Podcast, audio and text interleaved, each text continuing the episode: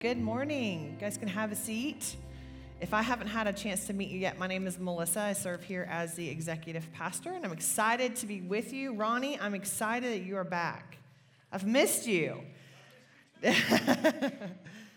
I always know when Ronnie's in the room, I can hear his voice from anywhere, and I appreciate it. So, um, hey, I'm excited to be with you. If you're a guest with us, I just want to say welcome. Um, I know it can be kind of nerve wracking walking into a new place. So, thank you for being brave and visiting with us, and we would love to connect with you. We have really simple, contactless ways of letting us know you came. You can text welcome to 817 755 1668 and you'll connect with our pastoral staff and we'll help you just on your journey here, kind of figuring out who we are as the table. And we have a gift for you as you as you leave. So thanks again for being here and everyone watching online. Thank you for for tuning in and in the um, as uh, you are watching, you can email us or text us as well, and we'd be happy to connect with you guys who are joining us remotely. But we are continuing with our series, Enough. And over the last few weeks, we've been examining the life of Jesus and the last moments of Jesus and kind of looking at what impact that has on us, on our lives, our spiritual growth. And um, one of the things that this series has done for me is kind of reopened my eyes to how big our God is. Last week we had a bilingual service, our first bilingual service, and we've never done that before. We really didn't know how it would go. We all lived. It was great. It was awesome. No, but it was really beautiful um, with uh, Lugar de El, our Spanish partners, and um, you know it. There's logistics and all the things, and you know, but when we were talking and kind of reflecting as a staff, one of the things that was brought up was like, man, how how big is our God? that the same God that, that speaks to me, that I hear from, that I read, that I worship, is the same God that Javier worships and hears from. The same words, the same heart. Um, it's just really beautiful. And, and we were discussing this, and he just draws us in and speaks to the native language of our hearts. That's who God is. And that service helped remind me of that. And in a world, I think, that really wants us to be divided, especially in the church, where he wants us, the world wants us to be us versus them, we got to celebrate our commonality that binds us, which is Jesus. And that's what was so beautiful about that service. And, and there were things that maybe someone didn't understand different languages and things like that. And maybe it was a little uncomfortable or we were, you know, a little unsure or whatever it was, but it was just really beautiful to watch Tony Maria worshiping and Cody and Miranda worshiping. And, and there were different language, but it was like the same heart beating through that message. It was a, such an awesome reminder that the same God that saved me has saved Javier, has saved partners in Nepal and Panama and around the world and speaks to us uniquely in our own language. And it just just created a desire in me to share with you. I hope that is a prayer of our people here is that every person can hear from God in their own native language. And it's something that resonates with us of, importance that we carry that and advocate for that in our communities. It's just awesome. And I've been practicing my Spanish. So estamos, estamos orando por lugar de él. Uh, yeah, okay, got it. Yeah, I've been practicing. My daughter's in Spanish and she helped me. So she, I've been practicing. So, but anyways, uh, we're going to be praying for Lugar, Lugar de El and what they're doing through Pastor Javier and Mary Ellis. And, um, but it, last week's message and this series has got me really like fired up. And we're looking at Luke 24 today, which is normally an Easter passage. We normally kind of reflect on this passage um, during the Easter season, but I love how fitting this scripture has been in this series. Um, that as we're diving in, looking at that Jesus is enough. Now, I know many of us in here speak fluent Christianese, so we hear Jesus is enough and we just like, amen, and like just move about our day. I didn't grow up in church. So when I hear Jesus is enough, I want to be like, what does that mean? Like, tell me what that actually means. How do I get that? And I wrestle, I wrestle with sometimes these, these phrases that we throw out, which I do too. Um, but it kind of can be infuriating. Maybe it's my pride or control or whatever it is. But I'm like, what does that actually mean? Tell me how to get there. Um, and so I always kind of pro- approach when I'm in the Word of God from that place is okay, tell me what that means. And if you don't feel that way, I'm sorry, they let me speak today, so you're just going to have to listen to me ramble on about how I struggle with that. So, um, but Bill has done a really great job of just laying out some things that we do to make us feel like we are enough. So, the striving, the accumulation of, of stuff, achievements, money, power, positions, um, you know, whatever makes us feel feel good, um, we, we tend to are looking to fill that hole, that longing that we have. Um, and that emptiness in there is, is actually our longing for a Savior. God gave us that longing. And we tend to kind of go, oh, it's not that. It's just like, I need better shoes. You know what I mean? Like we, we move away from that feeling and we miss that the, that the fullness of a relationship with Jesus helps us see truth and why we feel that way. It helps us prioritize things in the right way. Um, our posture, how we move throughout the world is changed in a relationship with Jesus. And we can actually experience a life that is satisfied, that is fulfilled, that is even joyful with Jesus being at the center of that. And so, as we dive into Luke 24, uh, we're going to be looking at the reasons why Jesus doesn't always seem like enough. And it's not because of him, it's not because of a flaw in this.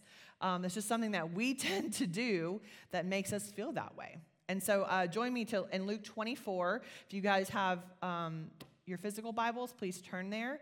Uh, it's in the New Testament. If you have the Bible app on your phone, you can go to the YouVersion Bible app events, and then you'll see our church pop up there, and it should be on the screen. So we're going to read through it in its entirety, Luke 1 through 12, and then we're going to kind of come back and chew it up in smaller pieces. So join me in Luke uh, 24, 1 through 12. On the first day of the week, very early in the morning, they came to the tomb bringing the spices they had prepared. They found the stone rolled away from the tomb. They went in, but they did not find the body of the Lord Jesus. While they were perplexed about this, suddenly two men stand, stood by them in dazzling clothes. So the women were terrified and bound to the ground.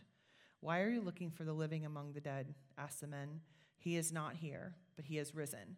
Remember how he spoke to you when he was still in Galilee, saying, It is necessary that the Son of Man be betrayed into the hands of sinful men and be crucified and rise on the third day. And they remembered his words. Excuse me.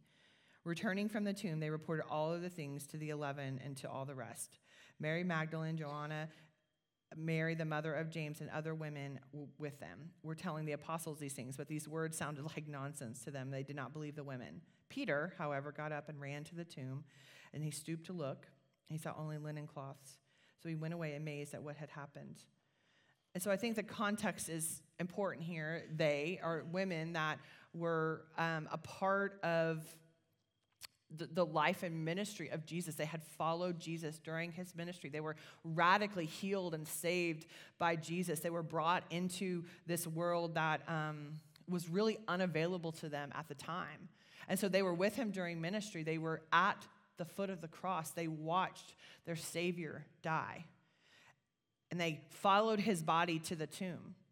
And because it was the Sabbath, they couldn't perform these Jewish burial rituals on him. So as soon as the Sabbath was over, they, they got these spices and they went to the tomb. And they were worried how are they going to roll this rock away? And they get there and it was moved. But imagine their journey. Given up everything, walked away from their life, step, stood outside of cultural norms with Jesus for sure. The walk to the tomb that morning, just despair, the heaviness of the circumstances, the reality of the truth that they were facing that he was dead.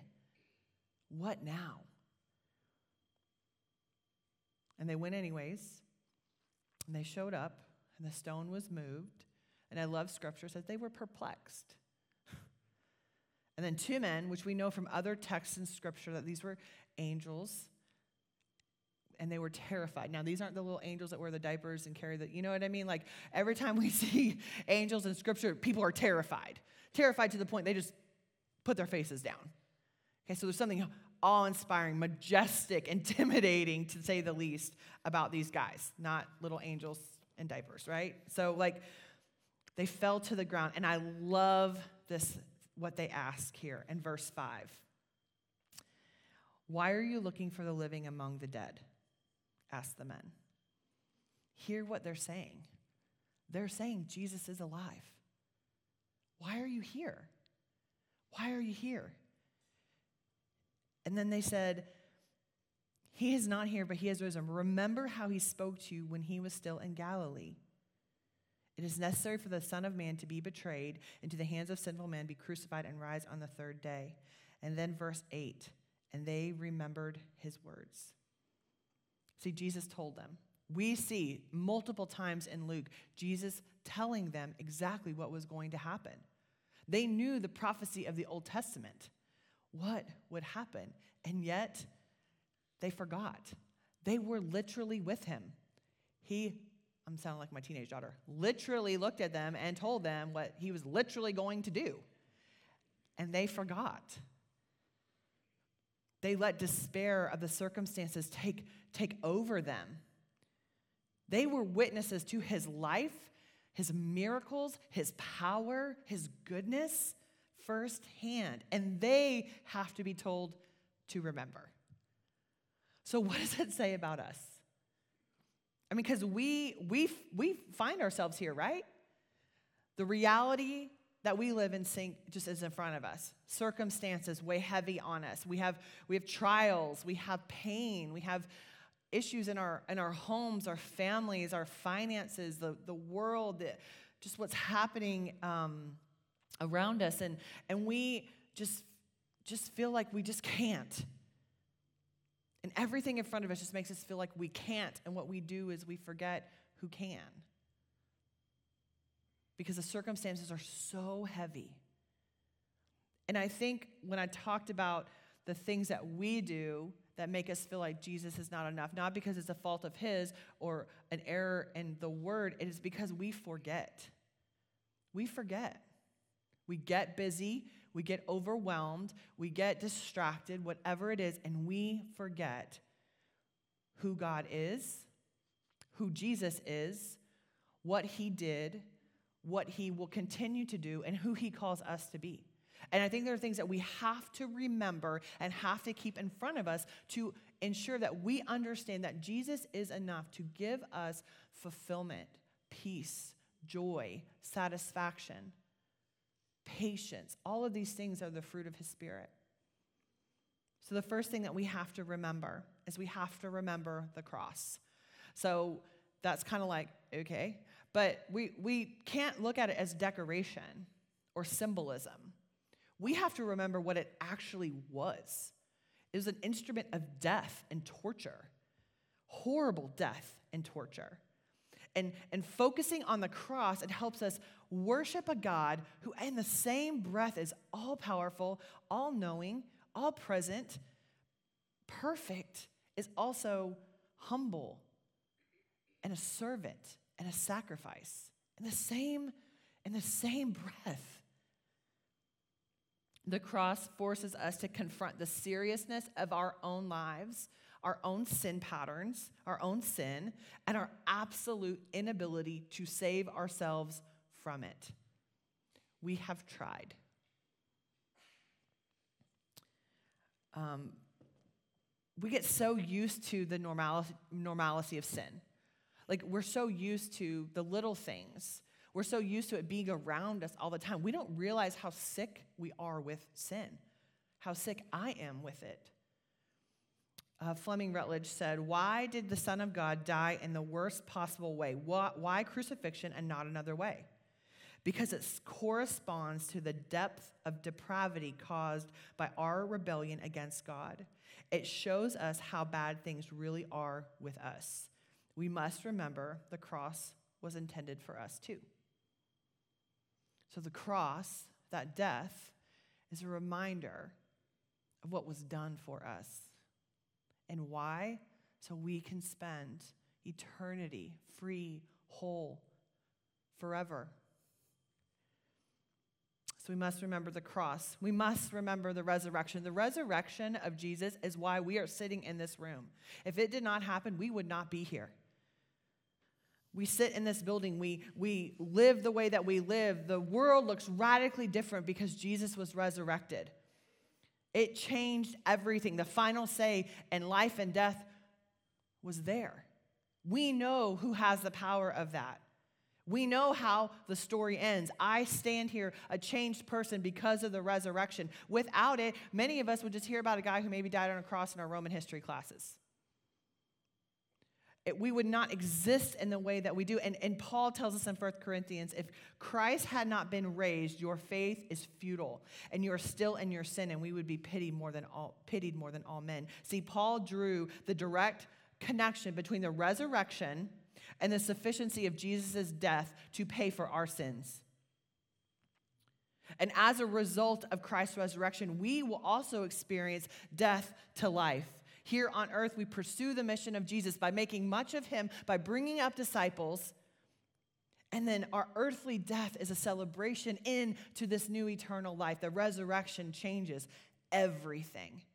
It is not just an Easter celebration, it's an everyday uh, reminder of what was done for us and promises fulfilled. And so, as we remember the cross and as we remember the resurrection, we also have to remember his promises. God's promises are right here. And, we, and we will listen to God's word and, and we'll read our Bibles or we'll read devotionals or we'll re- pray, but then life hits and we just get waylaid by what's happening in our lives. And we just you know, it's tragedy, it's pain, it's chaos, it's stress, it's all these things. And, and we start running in whatever direction we feel like we need to to make ourselves feel better or to fix it or whatever. And here's the thing with our feelings God given, yes, but our sin, our pride, our arrogance, our selfishness, our what we idolize, what we input, what we value sway our feelings. And we have to run our feelings up against the unchanging word of God. Because in our own flesh, we're a hot mess. But what does the Word of God say about God's character? And then what does God's character say about how I'm feeling? And what I do with those feelings.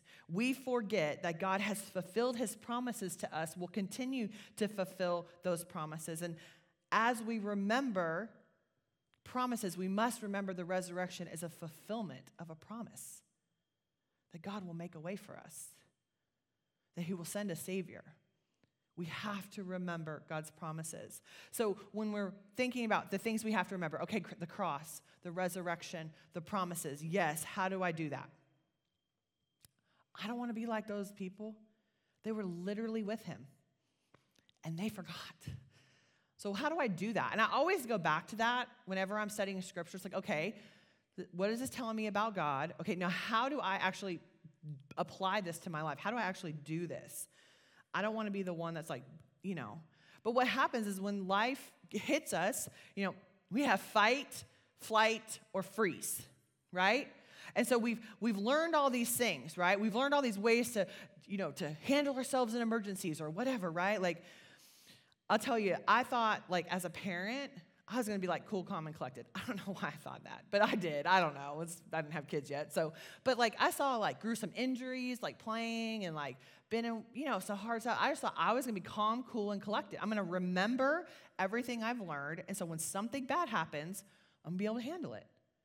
So when Ryan, my daughter, was probably about six, we were about to go on a long trip with her, my son, and my nephew, who's the same age as my son. They're three weeks, four weeks apart.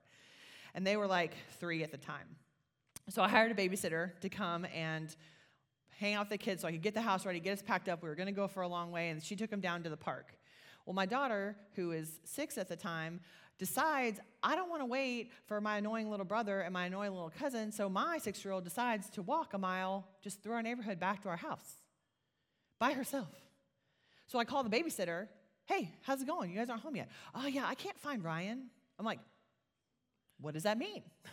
Like hide and seek? Like, what are we doing? No, I literally can't find her. We're walking around trying to find her. If you've ever lost your game, it just starts welling up, right? I'm like, okay, okay, okay. So I get in the car, I drive over there, no Ryan.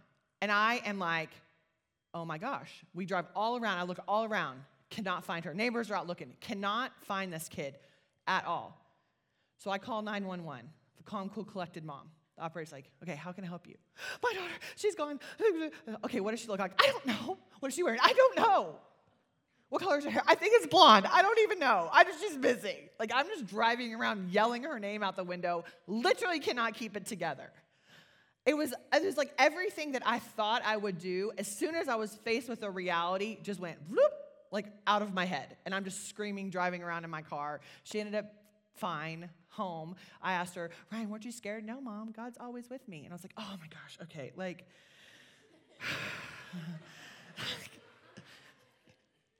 okay, we have a lot to talk about. So like I had to take a minute, but it was, you know, but it was like, it was just like that fight, flight, or freeze. And we forget what we know.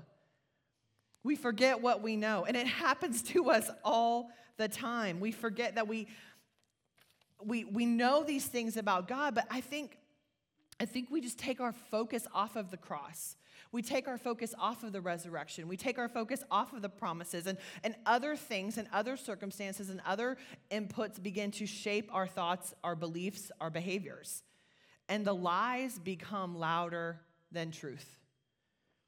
And we forget who we belong to, who, who He is, what has been done for us. And I think a lot of times, we don't do this intentionally, but a lot of times people say, yeah, I believe all that, but like not for me. And, and we think that we've just gone so far that it doesn't matter how enough Jesus is, it's not going to be enough for me. And because we don't believe that for ourselves, we actually don't live that out. And, and, I wouldn't say, I think most of us wouldn't say, yeah, I mean, I believe it, but like not for me. I don't think we would say that aloud. We're like, most of us are Southern and polite enough not to say that about Jesus, you know, but like we we function like that. Like, I want all the grace and mercy and love for you, but I don't really believe that it's for me because I know all the things about me. And so I try to like sit in my own mess and get to a baseline where maybe, maybe I'll be good enough at one point for Jesus. And he might have a soft heart, say, All right, come on. So saying that we believe in Jesus and Jesus is enough and actually believing all of that and living it out are two very different things. It's because we forget. So how do we how do we remind ourselves that Jesus is enough even in spite of everything that we have done? He is still enough to love you, to save you, to call you child. And I think we have to have a plan in place. I have to have a plan. I'm like, okay, what do you want me to do? I have to have a plan because, like, when life hits, you know, I don't even know what my kid looks like. So, you know, it's like we have to have a plan on how we combat this stuff. Okay? I think we ha- look at it in verses 7 and 8. It is necessary for the Son of Man, this is what he said while he was in Galilee. Sorry, 6, 7, 8. He said, when he was still in Galilee, it's necessary for some Man to be betrayed to the hands of sinful men, be crucified, and rise on the third day. And they remembered his words. To remember his words, something someone spoke to you that had to make an impression. Do you guys ever remember something weird that you just shouldn't remember? Third grade, Miss Krause taught me the be verbs. Am, are, is, was, were, have it, had, you just, in, be, been, shall, wish, may, might, must, could. I have no idea how to use a be verb, but I know what they are because it made an impression. I don't know why, but I remember that. And, and we have to be in his word, to remember his word, and it has to make an impression on us. So to remember, we have to actually be with him. We have to sit with him. We have to pray. We have to have conversations. We have to cry out. We have to be present in moments. We have to be looking around and seeing how big God is, how amazing He is, how divine He is. And y'all, we have to read our Bibles. We have to read our Bibles. I hear so many times that people say, I don't like to read. It is a non negotiable as a Christian. You have to read your Bible or you won't know who He is. It's so, so essential. We have to ingest and feed in God's word the same, with the same consistency we do to keep ourselves alive. We have to look at it in the same and treat it the same way. We can't remember what we don't know. We can't remember what doesn't make an impression on our hearts. To grow in our understanding and relationship with Jesus, we have to spend time in God's word. It changes everything. When the doubt floods in, God's word helps us remember. Listen, you don't have to be a memorize the entire Bible, but man, we have to at least know what's in there and what's not in there. It rem- helps us remember God's character, Jesus' character, his life, his promise is essential to our lives. We cannot combat the lies that we hear and tell ourselves unless we know the truth. We cannot combat that.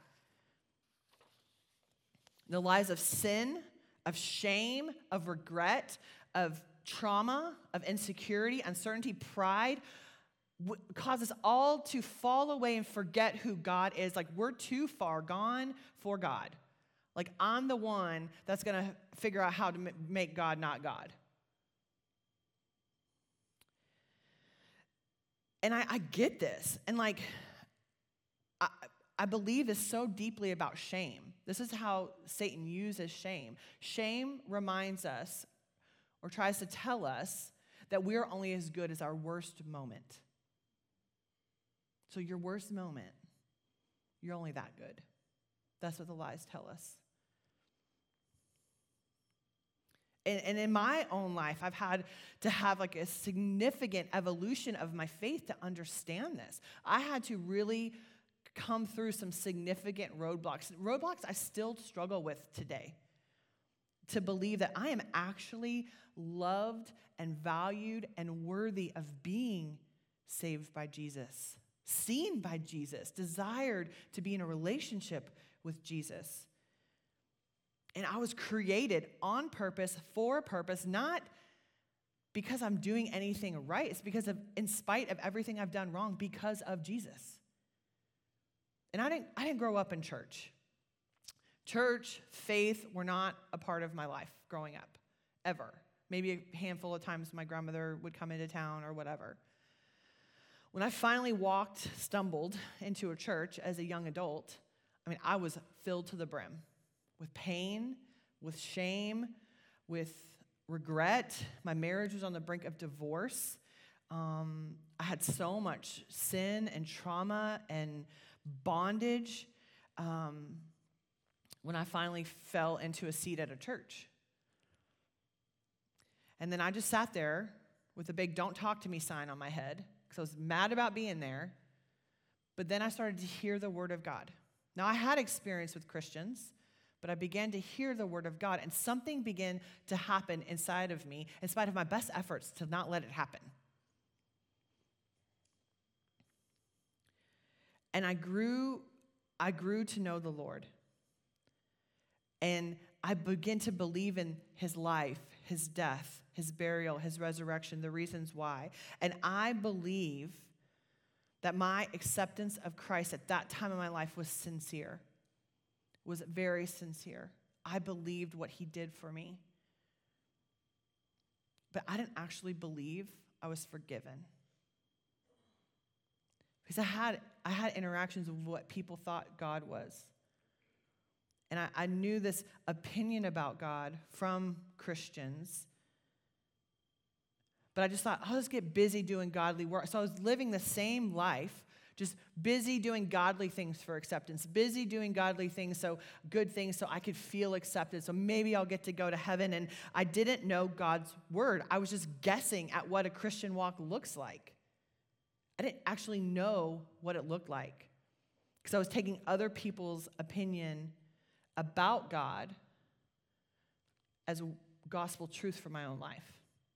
And shame had, had locked me up, even after I, I, came into relationship with Jesus. And we all have things in our past. We all have things that we've done, thought, whatever. I just thought mine was the worst. I'm not ever coming back from that. I have an abortion in my past, and um, I remember um, Christians. They were protesting outside of the clinic, screaming at me, spitting on me. I remember what that felt like. I remember what they thought of me. And I just believe that's what God thought of me too. Then I had a lady come alongside me, kind of saw me stuck, kind of saw me running this rat race of doing godly things, trying to earn acceptance, and actually encouraged me to read God's word for myself because I was taking what I thought Christians' opinions of me were as the truth of God. And so she saw me stuck. Instead of me giving her, instead of giving me her opinion, she gave me God's word, gave me said, Hey, let's open here. And she pointed me to 1 John 1 9. If you confess our sins, he is faithful and just and, and will forgive us and purify us from all unrighteousness. If you ever sat with me and talked to me about sin, this is what I say this verse all the time. I was like, okay, I was at this crossroads because I was stuck in my journey. I was at a crossroads in my life. The pattern and the pull of my past were very strong because I believed the lie I was only as good as my worst moment. And I wasn't actively fighting that pull. I wasn't arming myself with truth. I wasn't praying. I wasn't asking, asking. I wasn't listening. I was, I was sitting there trying to get faith by osmosis because I was just close to Christians. I wasn't active in understanding who God was. And that's not how it works. When, when I was came to a moment of faith, y'all, this is how, like, I I did not know what it meant to believe in Jesus, how to accept Jesus. I, I had no idea. So I just Googled it. I mean, what else do you do when you don't know stuff, right? I dropped down in front of my computer, I read a prayer off a screen, and I just thought, oh my gosh, this is gonna change my life. And I opened my eyes, and I'm in the same house with the same pile of laundry, the same kids, same husband, same job. Like nothing changed. I still had these circumstances I had to deal with. But what I came to realize through understanding God's word, being in God's word, is that it is okay to not be okay. It is okay to not be okay, but you are not gonna stay that way. God does not want us to stay that way. When we say yes to Jesus, we're saying, yes, let's go get busy about it. We're going to not, not just stay not okay. And if I believe this, if I actually believe this in that moment, I have to believe that this, 1 John 1 9, is for me, that he forgives me. And that is a tough one. Because here's the thing I had to decide to believe that regardless of what other people believed about me and believed about what I deserved. Other people's opinions of God were causing me not to look for the truth of God. I have to go to this verse often when I forget because the world gets loud. People are judgmental. Christians, we're like the worst sometimes.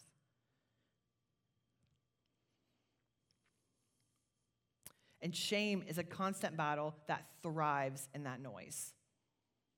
Thrives in that noise. But going to God's word helps me remember who God is and who he calls me to be when I forget. To know God's character is to also understand the role of the Holy Spirit in our lives, and we are equipped, we become equipped to discern if what I'm feeling and hearing is God or myself. We can run it up through his word. Does this match his character? So instead of reaching for whatever makes us distracted, whatever gets our minds off of our shame, whatever it is relationships, food, shopping, alcohol, drugs, pornography, whatever it is we, we have things, gossip, we have uh, lots of things that help us check out and stop addressing our shame and our sin. We have to reach for God's word. And I remember what's been done for me, what's been promised to me. It reminds me daily that God has restored me into a new life. He is equipping me not because of something I can do, but in spite of everything that I've done, because of who He is and the promises that He has fulfilled. God's word is how we remember.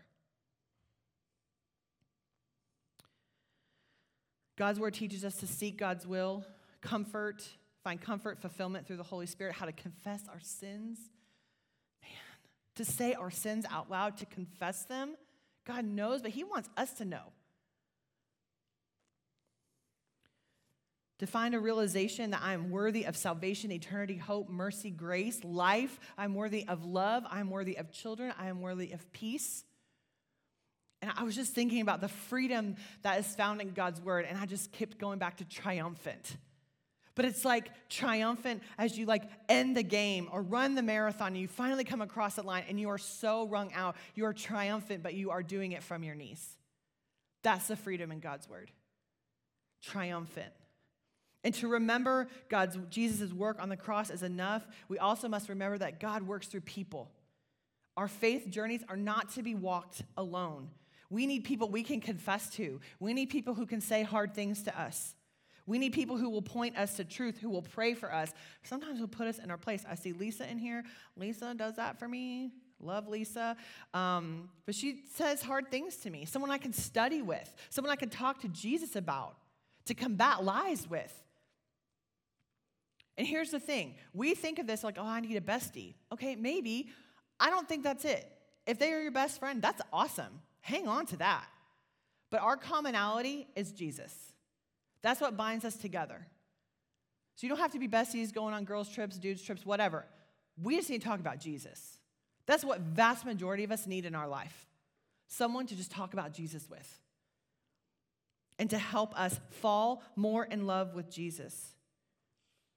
And then now you become someone who is called to help someone fall in love with Jesus. And you don't have to be a Bible scholar or a pastor or a Christian from the womb to be able to do this. You just have to love Jesus and you got to be in his word. And every Jesus relationship I am in reminds me that no one will care more about my spiritual growth than me. And it must be something that I pursue and I get out of my comfort zone and I step into, I own, I prioritize. That's what every relationship shows me because people are flaky, flighty. We have a hard time connecting. But I know that people will be praying for me if I have these Jesus relationships in my, in my life, that I can go on and I can do this. I can have this relationship on my own. Listen, we deeply care about your spiritual growth. We here at the table as staff, we deeply care about your spiritual growth and your walk and your journey. But I cannot desire it more for you than you do. It has to be something that you want. In a life that is not it's not about coming and consuming and living by osmosis. It's about a life of obedience over and over and over, seeking God's will in our life. And the end goal is for us to be disciples who make disciples who make disciples and have generation of believers coming out of what we are doing. Go time and time again to scripture and you see God working through people to impact his kingdom. These women at the tomb were used by God to tell the world. They had no voice in their culture, no place in their culture. Women's testimony was not deemed credible enough to even go to court or to be asked in court. And these women were not even considered a choice in any shape or form for any position of credibility, yet he uses them. No power, no credibility, no influence, and he uses them to go tell the world. He can use anybody. But we need people to help us with that, equip us, guide us, grow us. So Jesus is enough, doesn't have to be anything weird that we say, doesn't have to be a Christianese term. We can actually have meat to it. We can actually believe that He's bigger than our shame, our sin. We can actually believe that He's bigger than our problems, our insecurity, or uncertainty, what's happening, and we can f- experience a fulfilled life. We can experience an abundant life in Him. We can experience an, a different life, but we must remember. These women were told to remember. We have to be mindful and remember of who he is, what he did, and the promises that he made, and, and that through him, through him, we are enough to experience eternity. We are enough to experience heaven.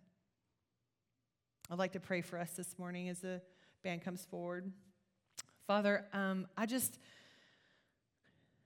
I'm just constantly reflecting about how big you are Lord, that you are bigger than our sin, our shame, the worst thing that we have done. You are bigger than that. You have taken all of that on yourself so that we can experience a new life here on earth as well as in heaven. What a gift. Lord, in, in heavy choices and hard choices, Father, I just ask and I pray for every person in this room to be somebody and have somebody that points them back to you, that helps them fall more and more in love with you, and supports them in their journey. Father, we love you. We thank you. It is in your name we pray. Amen.